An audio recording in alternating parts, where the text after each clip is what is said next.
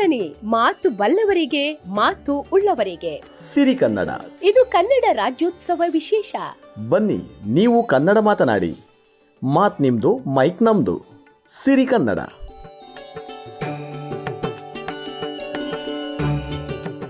ನಮಸ್ಕಾರ ನಾನು ಲೀಲಾ ದಾಮೋದರ ನಿವೃತ್ತ ಇತಿಹಾಸ ಉಪನ್ಯಾಸಕಿ ಸುಳ್ಳ್ಯದಿಂದ ಮಾತಾಡ್ತಾ ಇದ್ದೇನೆ. ಇತ್ತೀಚೆಗೆ ಬೆಂಗಳೂರಿನಲ್ಲಿ ಸಿಟಿ ಬಸ್ಸಿನಲ್ಲಿ ಕುಳಿತಿದ್ದೆ. ಟಿಕೆಟ್ ನೀಡುತ್ತಾ ಬಂದ ನಿರ್ವಾಹಕ ಕಿದರ್ ಎಂದ.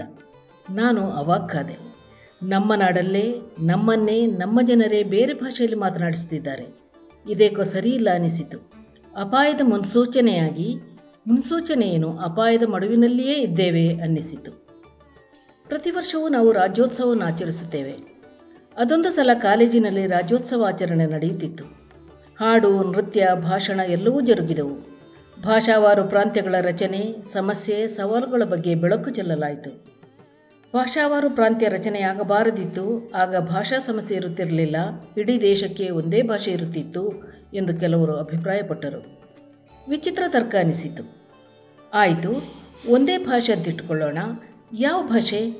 ಉತ್ತರ ಭಾರತದಲ್ಲಿ ಬಹುತೇಕರು ಮಾತಾಡುವ ಹಿಂದಿಯೇ, ಬ್ರಿಟಿಷರು ಬಿತ್ತಿ ಹೋಗಿರುವ ಇಂಗ್ಲಿಷೇ ಭಾರತೀಯ ಭಾಷೆಗಳೆಲ್ಲವಕ್ಕೂ ಮಾತೃಸ್ಥಾನದಲ್ಲಿರುವ ಸಂಸ್ಕೃತವೇ ಸ್ವಂತ ಸುಂದರ ಲಿಪಿಯನ್ನು ಹೊಂದಿದ ಉತ್ಕೃಷ್ಟ ಸಾಹಿತ್ಯ ಕೃತಿಗಳನ್ನು ರಚನೆಯಾದ ಕನ್ನಡವೇ, ಮಲಯಾಳವೇ, ತಮಿಳೇ, ತೆಲುಗೆ, ಬಂಗಾಳಿಯೇ, ಯಾರು ತಮ್ಮ ಭಾಷೆಯನ್ನು ಬಿಟ್ಟುಕೊಡಲು ಸಿದ್ಧರಿದ್ದಾರೆ?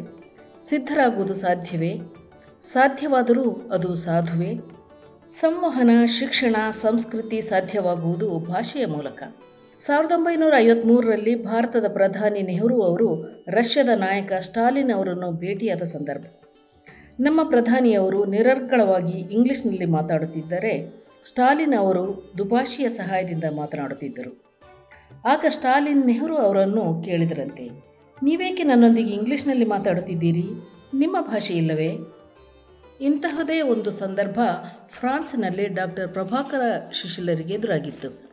ನಿಮ್ಮ ದೇಶದಲ್ಲಿ ಏಕೆ ನೀವು ಇಂಗ್ಲಿಷ್ನಲ್ಲಿ ಶಿಕ್ಷಣ ಕೊಡುತ್ತೀರಿ? ನಿಮಗೆ ನಿಮ್ಮ ಭಾಷೆ ಇಲ್ಲವೇ? ಎಂದು. ಬೇರೆ ಬೇರೆ ದೇಶದ ನಾಯಕರು ದುಭಾಷೆಯ ಸಹಾಯದಿಂದ ಅವರವರ ಭಾಷೆಯಲ್ಲಿ ಮಾತಾಡುತ್ತಿದ್ದರೆ ನಾವು ಭಾರತೀಯರು ಅವರನ್ನು ಕೊಂಚ ಹಗುರವಾಗಿ ಕಾಣುವುದಿದೆ.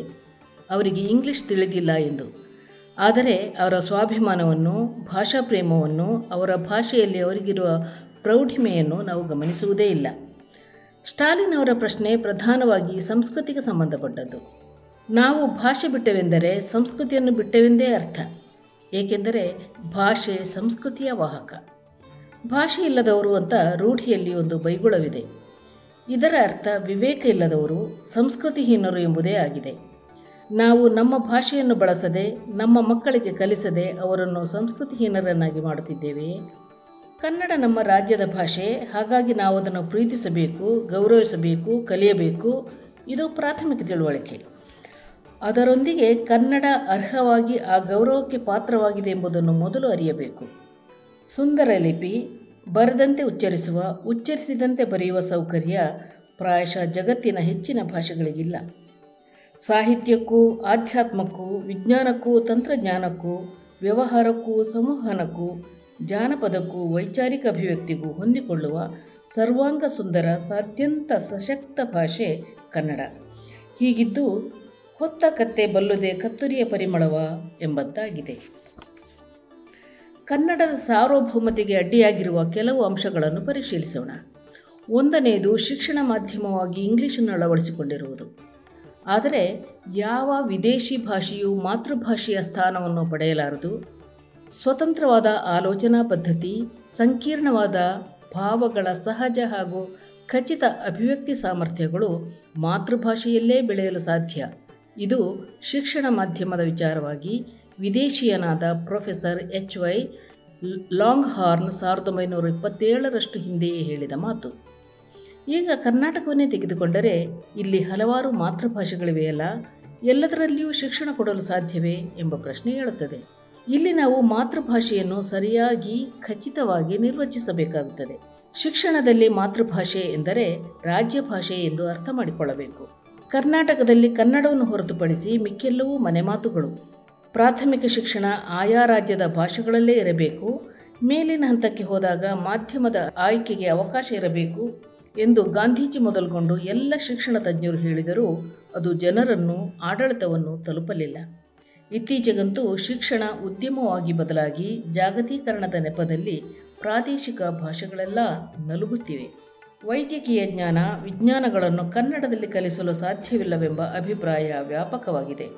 ಜರ್ಮನ್ ಭಾಷೆಗೆ ಸಾಧ್ಯ ಆಗುತ್ತದೆ, ಫ್ರೆಂಚ್ ಭಾಷೆಗೆ ಸಾಧ್ಯವಾಗುತ್ತದೆ, ಮ್ಯಾಂಡರಿನ್ ಭಾಷೆಗೆ ಸಾಧ್ಯವಾಗುತ್ತದೆ, ಆದರೆ ಕನ್ನಡವೇ ಮೊದಲಾದ ಭಾಷೆಗಳಿಗೆ ಏಕೆ ಆಗುತ್ತಿಲ್ಲ? ಏಕೆಂದರೆ ನಾವು ಪ್ರಯತ್ನವನ್ನೇ ಮಾಡುತ್ತಿಲ್ಲ. ಕೆಲವು ತಜ್ಞರು ಪ್ರಯತ್ನ ಮಾಡಿದರೂ ನಾವು ಅವರನ್ನು ಹಿಂದಕ್ಕೆ ಜಗ್ಗಿದ್ದೇವೆ.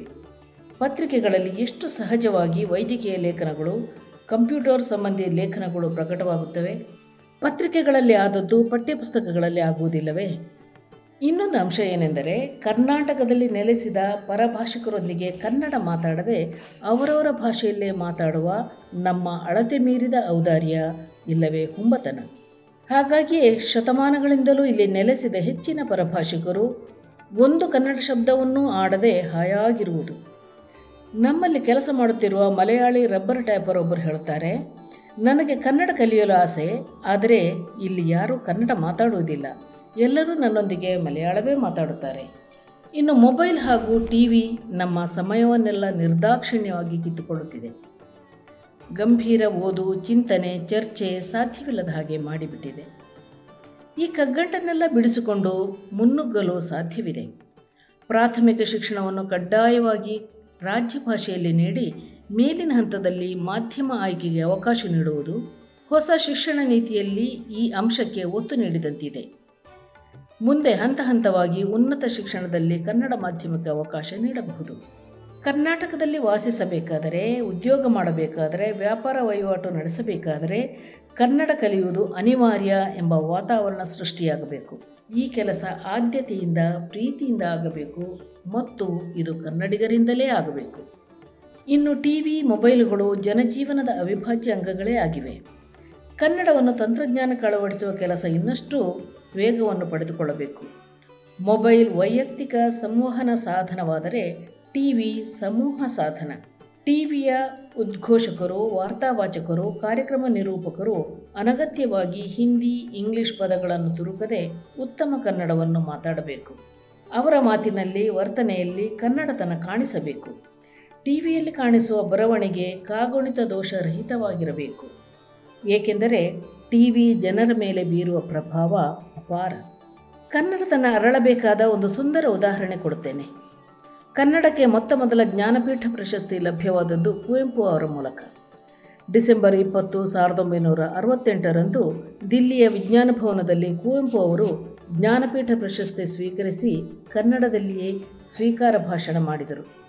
ತುಂಬಿ ಹೋಗಿದ್ದ ಆ ಸಭೆಯಲ್ಲಿ ಕನ್ನಡೇತರರೇ ಹೆಚ್ಚಾಗಿದ್ದರು. ಆದರೂ ಅವರು ಕನ್ನಡದಲ್ಲಿಯೇ ಮಾತಾಡಿದರು. ಅವರ ಭಾಷಣವನ್ನು ಇಂಗ್ಲಿಷಿಗೆ ಹಾಗೂ ಹಿಂದಿಗೆ ಏಕಕಾಲದಲ್ಲಿ ಭಾಷಾಂತರಿಸುವ ವ್ಯವಸ್ಥೆ ಮಾಡಲಾಗಿತ್ತು. ಅವರ ಭಾಷಣ ಒಂದು ಸುಂದರ ಕಾವ್ಯವಾಚನದಂತಿತ್ತು ಎಂದು ಮರುದಿನ ಪತ್ರಿಕೆಗಳು ಬರೆದವು ಇಂಗ್ಲಿಷ್ ಪಾಂಡಿತ್ಯವಿದ್ದ ಕುವೆಂಪು ಅವರಿಗೆ ಇಂಗ್ಲಿಷ್ನಲ್ಲಿಯೇ ಭಾಷಣ ಮಾಡಲು ಹಲವು ನೆಪಗಳಿದ್ದವು. ಆದರೂ ಅವರು ಹಾಗೆ ಮಾಡದೆ ಸೇರಿದವರೆಲ್ಲರ ಕಿವಿಯ ಮೇಲೆ ಕನ್ನಡದ ಮಾತುಗಳು ಬೀಳುವಂತೆ ಮಾಡಿದರು. ಇದು ಕನ್ನಡದ ನಿಜವಾದ ದಿಗ್ವಿಜಯ ಎಂದು ಡಾಕ್ಟರ್ ಹಾಮಾನಾಯಕ ಅಭಿಪ್ರಾಯಪಡುತ್ತಾರೆ. ನಾವು ನಮ್ಮ ನಮ್ಮ ಮನೆಗಳಲ್ಲಿ ಎಷ್ಟೋ ಭಾಷೆಗಳನ್ನು ಮಾತಾಡುತ್ತೇವೆ. ಆದರೆ ನಮಗೆಲ್ಲರಿಗೂ ಕನ್ನಡಿಗರು ಎಂಬ ಅಸ್ಮಿತೆಯನ್ನು ತಂದುಕೊಟ್ಟದ್ದು ನಮ್ಮೆಲ್ಲರ ಭಾಷೆ ಕನ್ನಡ. ಶಿಕ್ಷಣದ ಮೂಲಕ, ಅಧ್ಯಯನದ ಮೂಲಕ, ಪ್ರೀತಿ, ಶ್ರದ್ಧೆಯ ಮೂಲಕ ಈ ಭಾಷೆಯನ್ನು ಬೆಳೆಸುವುದು ತುಂಬ ಅಗತ್ಯ.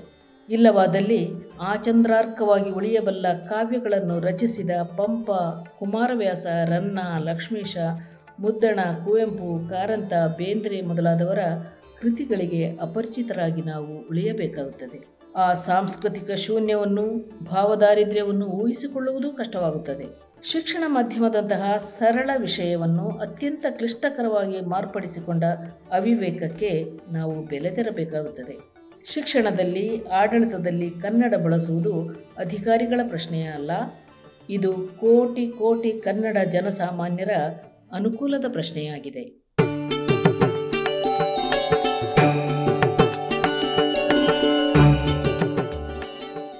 ಸಿರಿದನಿ ಮಾತು ಬಲ್ಲವರಿಗೆ ಮಾತು ಉಳ್ಳವರಿಗೆ.